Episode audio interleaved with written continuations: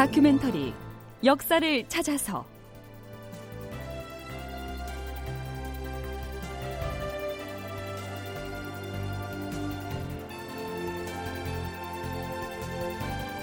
제 787편 해정창 전투.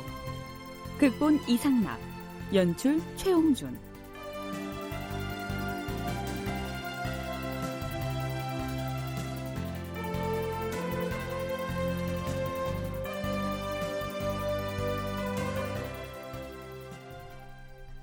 여러분 안녕하십니까? 역사를 찾아서의 김석환입니다. 자, 지난 시간에 제1차 평양성 전투에 관한 이모저모를 살펴봤는데요. 이때 전투에 참여했던 명나라 군사의 규모를 어떤 기록에서는 3천여 명이었다. 이렇게 적고 있는가 하면 다른 기록엔 4천 혹은 5천 명으로 기술하고 있기도 합니다. 동원된 군사의 수가 어찌됐든 그 전투는 명나라 군대를 지휘했던 요동부총병 조승훈이 일본군에 대한 정보가 매우 부족하거나 혹은 잘못된 정보를 가지고 있는 상태에서 상대적으로 적은 군사를 동원해서 그것도 무리하게 공격을 시도했다가 패전한 전투였다. 이렇게 정리할 수가 있겠죠. 그렇다면 일본에서는 그 전투를 어떻게 기록하고 있을까요? 임진왜란 당시 일본에 가 있었던 포르투갈의 가톨릭 선교사 루이스 프로이스는 자신이 지은 일본사에서 이렇게 적고 있습니다. 고니시 유키나가 즉 소서 행장은 중국 국경과 가까운 평양이라는 곳에 주둔하였다. 이 도시는 성벽으로 겹겹이 둘러싸여 있었다. 유키나가는 평양 한가운데 자신을 위한 성을 축성하고 휘하 장수들에게는 보루를 쌓도록 지시했다. 또한 평양 주변의 마을을 찾아가서 겨울철에 대비하여 식량을 확보하도록 지시했다. 전투가 벌어졌던 때가 7월 중순이었는데요. 당시 소서행장은 아예 평양성에서 장기간 주둔할 작정을 하고서 겨울을 나기 위한 군량까지 확보했다는 점 등으로 미뤄봐서 그 대비 태세를 꽤 단단히 하고 있었던 것 같습니다. 자, 그럼 조승훈이 지휘했던 요동군과의 전투를 일본 측에서는 어떻게 기록했을까요? 조선은 평양성에 주둔하고 있는 일본군이 소수라고 생각하고 4천 명의 기병을 보유한 중국의 요동에 원조를 청하였다.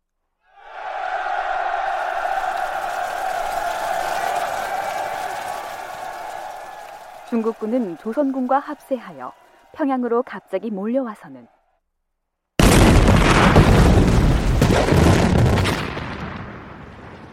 성벽을 공격하여 성 안으로 진입하는 데 성공하였다.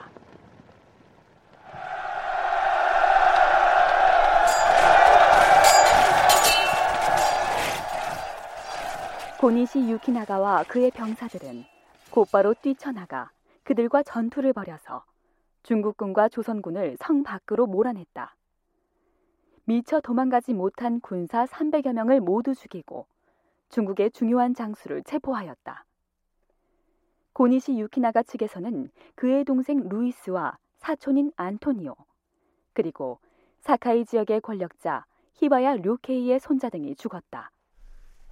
당시 소서 행장이 가톨릭 신자였기 때문에 평양성 전투에서 죽은 그의 동생이나 사촌의 이름이 뭐 루이스, 안토니오 등 세례 명으로 기록에 나타납니다. 뭐 어찌됐든 그 전투에서 일본군 역시 상당한 피해를 입었음을 알 수 있는 대목이죠.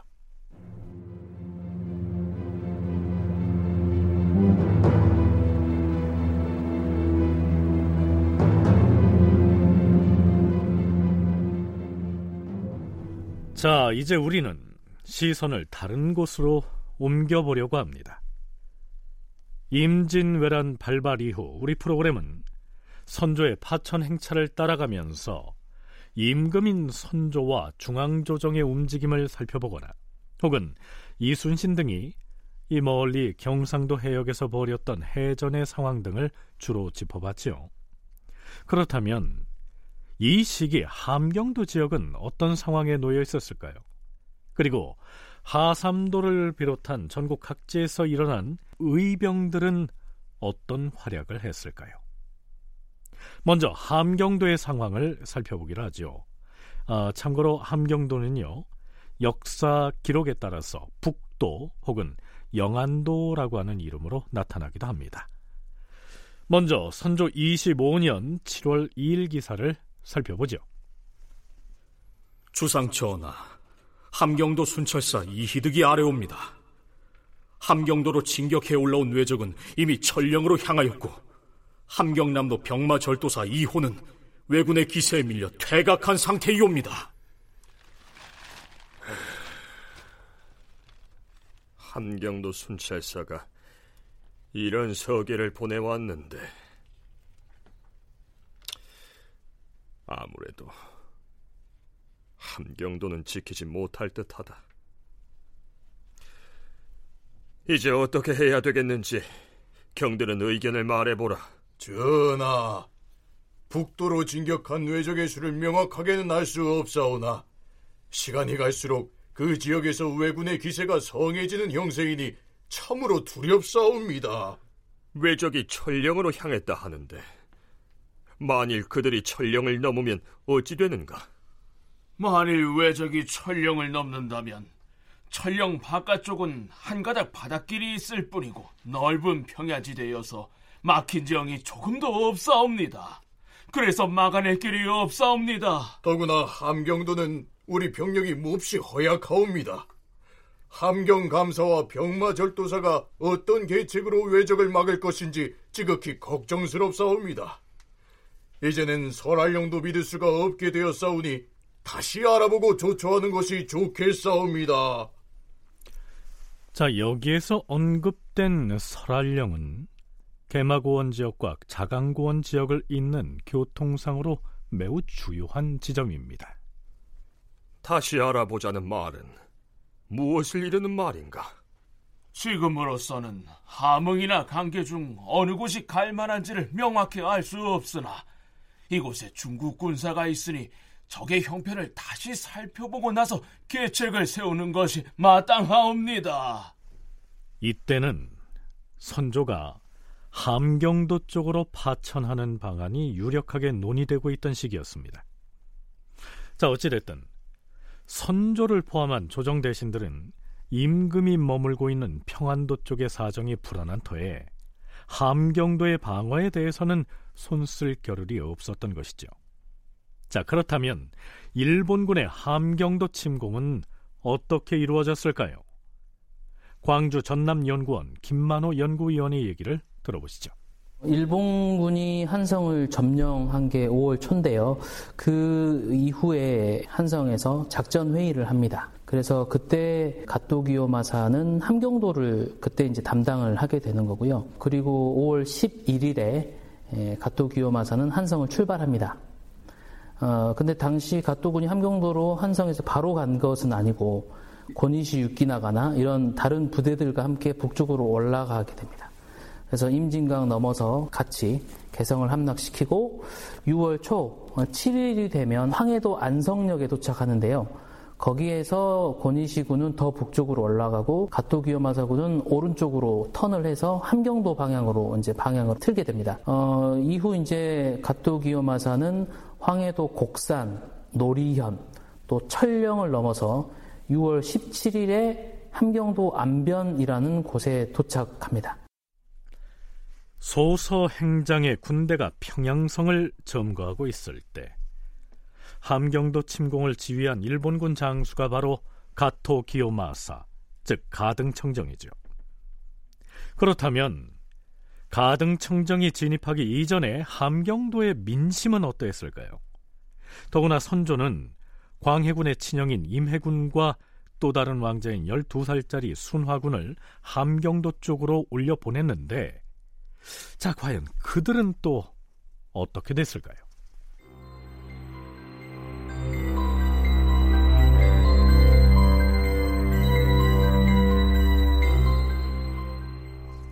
가토 기요마사가 함경도 지역을 그저 무혈 점령한 것은 아니었습니다.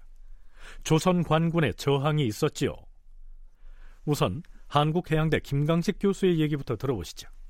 실제 가똑 요마사가 이제 개성까지 올라가고 난 이후에 팔도 분군별해서 각 지역을 장수들이 나눠 맡게 되는데 그때 가똑 요마사가 이제 한경도 쪽으로 선정이 됩니다. 그래서 이제 개성에서 한경도 쪽으로 가게 되는데 아, 처음에 한경도 초입 부분을 이제 그 철령위가 있던 옛날에 역사적으로 그쪽 지역에서 실제 그 모리 부대하고 실제 우리나라 군대가 전투를 했습니다. 그래서 거기서는 1차에서는 조선군이 방어를 했는데 아, 그 이후에 이제 가또가 이쪽으로 가면서 이제 그 지역을 다시 이제 점령하게 됩니다. 그리고 그 위쪽으로 올라가는 과정에서 또 해정창이라는 지역에서 함경도 지역에 있는 군사들이 나서가지고 저항을 합니다.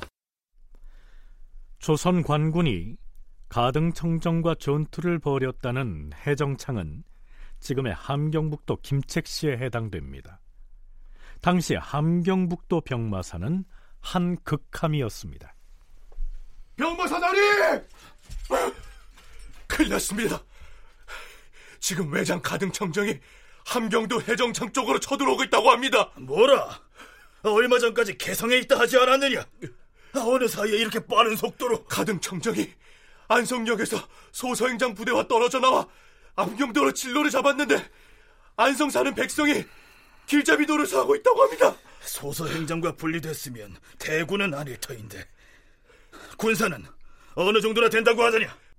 가등 청정이 왜군을 거느리고 곡사를 거쳐서 노리제를 넘고 다시 천령 북쪽으로 하루에 수백 리 진격해 오고 있다는데 그 형세가 마치 풍우와도 같다고 풍 같은 기사라니 무슨 소리를 그리 하는 것이냐 우리는 기필코 외적의 무리를 무찌르고야 말 것이다 말타기와 활속이 잘하기로 우리를 따라올 군사가 어디 있겠느냐 정군 출동 대사를 갖추라고 이르라 예 아, 아니 아니 외적을 맞아 활로서 공격을 하자면 사방이 트인 평지에서 싸우는 것이 유리할 것이다.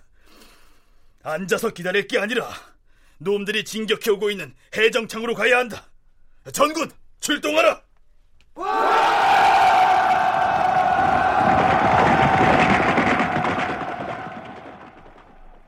역사에서는 이 싸움을 해정창 전투라고 기록하고 있는데요.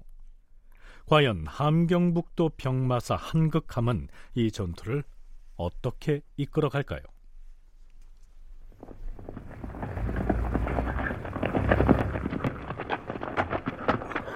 어, 어, 어.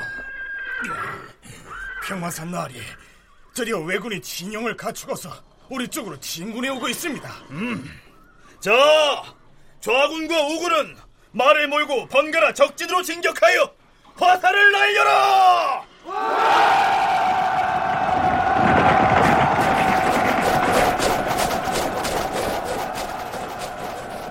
병마사 나리 우리 군사들의 화살을 감당하지 못하고 놈들이 우왕좌왕하며 물러나고 있습니다. 음. 아니, 그런데 놈들이 지금 어디로 가고 있는 것이냐? 가등 청정의 군사들이 해정창의 창고 안으로 들어가고 있습니다. 일단 추격을 멈추게 하라. 놈들이 어떻게 하는지를 봐야겠다. 예, 모두 공격을 멈춰라! 일본군이 창고 안으로 들어가 버리자 일단은 전투가 소강 상태에 들어갔겠지요.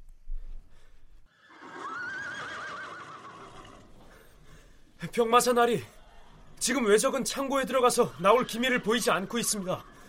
이제 날도 저물어 가고 병사들도 지쳤으니 일단 군사들을 군막으로 철수해서 좀 쉬게 했다가 저기 바깥으로 나오거든 그때 맞서 싸우는 것이 지금 무슨 소리를 하는 것인가? 우리가 놈들을 어렵사리 창고로 몰아넣었는데 이대로 물러나자는 게 말이 되는가? 모두 창고를 포위하라!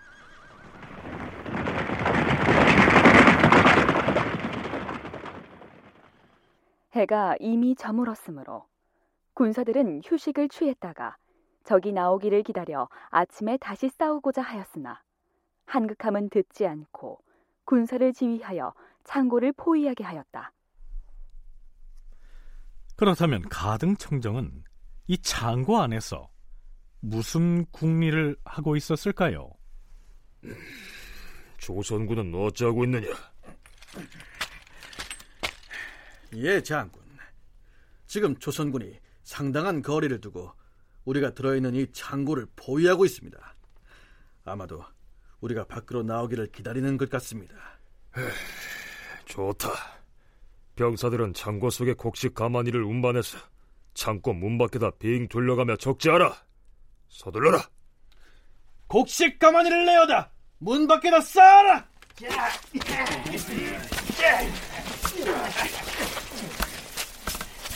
자, 그 다음에는 어떻게 했을까요? 자, 군사들은 모두 조총을 들고 나가 사격 자세를 취하라!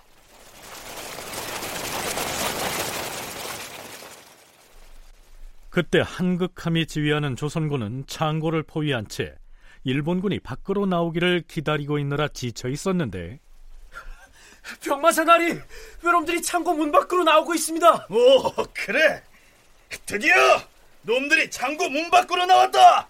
모두 화살을 날려라.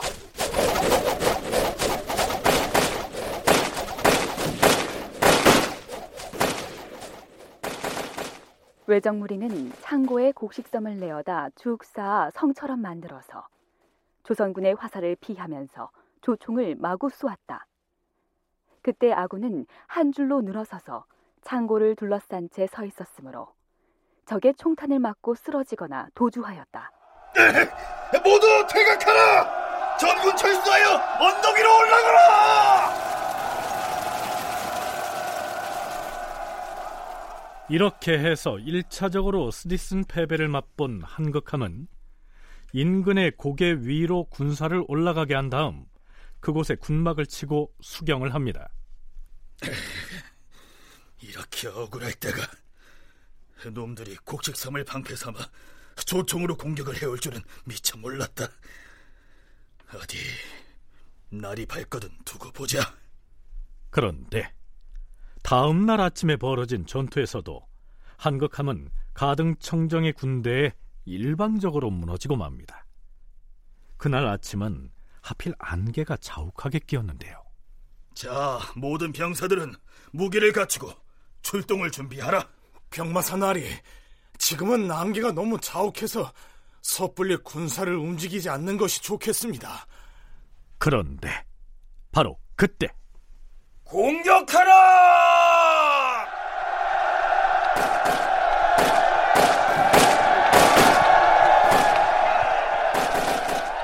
안개를 틈타 언덕으로 기어올라 풀숲에 잠복해 있던 일본군이 불시에 기습을 감행한 것입니다. 연려실 기술에서는 이 전투의 결말을 이렇게 기술하고 있습니다. 풀 속에 잠복해 있던 외적이 사방에서 일어나 공격해 오니 아군은 놀라서 진흙구덩이에 빠져 허우적거렸다. 많은 병사들이 죽고 나머지는 흩어졌다. 병마사 한극함은 도망하여 함경도 경성으로 들어가려다가 왜군에게 생포되었다. 병마사 한극함이 지휘했던 이 해정창 전투에서 패함으로써 가등 청정의 군대는 거침없이 함경도의 북단으로 진격할 수 있었던 것이죠. 김강식 교수의 얘기 이어집니다. 그래서 그 전투에서 실제 이제 또 한국함이 패배하는 바람에 가토기 염화서 또그 위쪽으로 올라가서 단천 지역을 거치고 그 다음에 그 위로 최고 위까지는 뭐 일본군이 주력 부대가 올라갔는 길주까지 올라갑니다. 그래서 길주에서 이제 올라가니까 이제 그 위쪽에서 이제 또 이제 한경도 쪽에서 그 정문부나 이런 사람들이 어병부대를 조직해서 다시 대응을 하고 이렇게 합니다. 그리고 일부 기록이나 이런 데는 뭐 일본 주력 부대 등 일부들이 도망간까지 뭐 또 아니면 저 여진족 지역까지 넘어갔다는 이런 기록도 나옵니다만은 그거는 일시적이나 아니면 뭐 이런 거지 주력은 아니었다고 생각됩니다. 다큐멘터리 역사를 찾아서 다음 이 시간에 계속하겠습니다.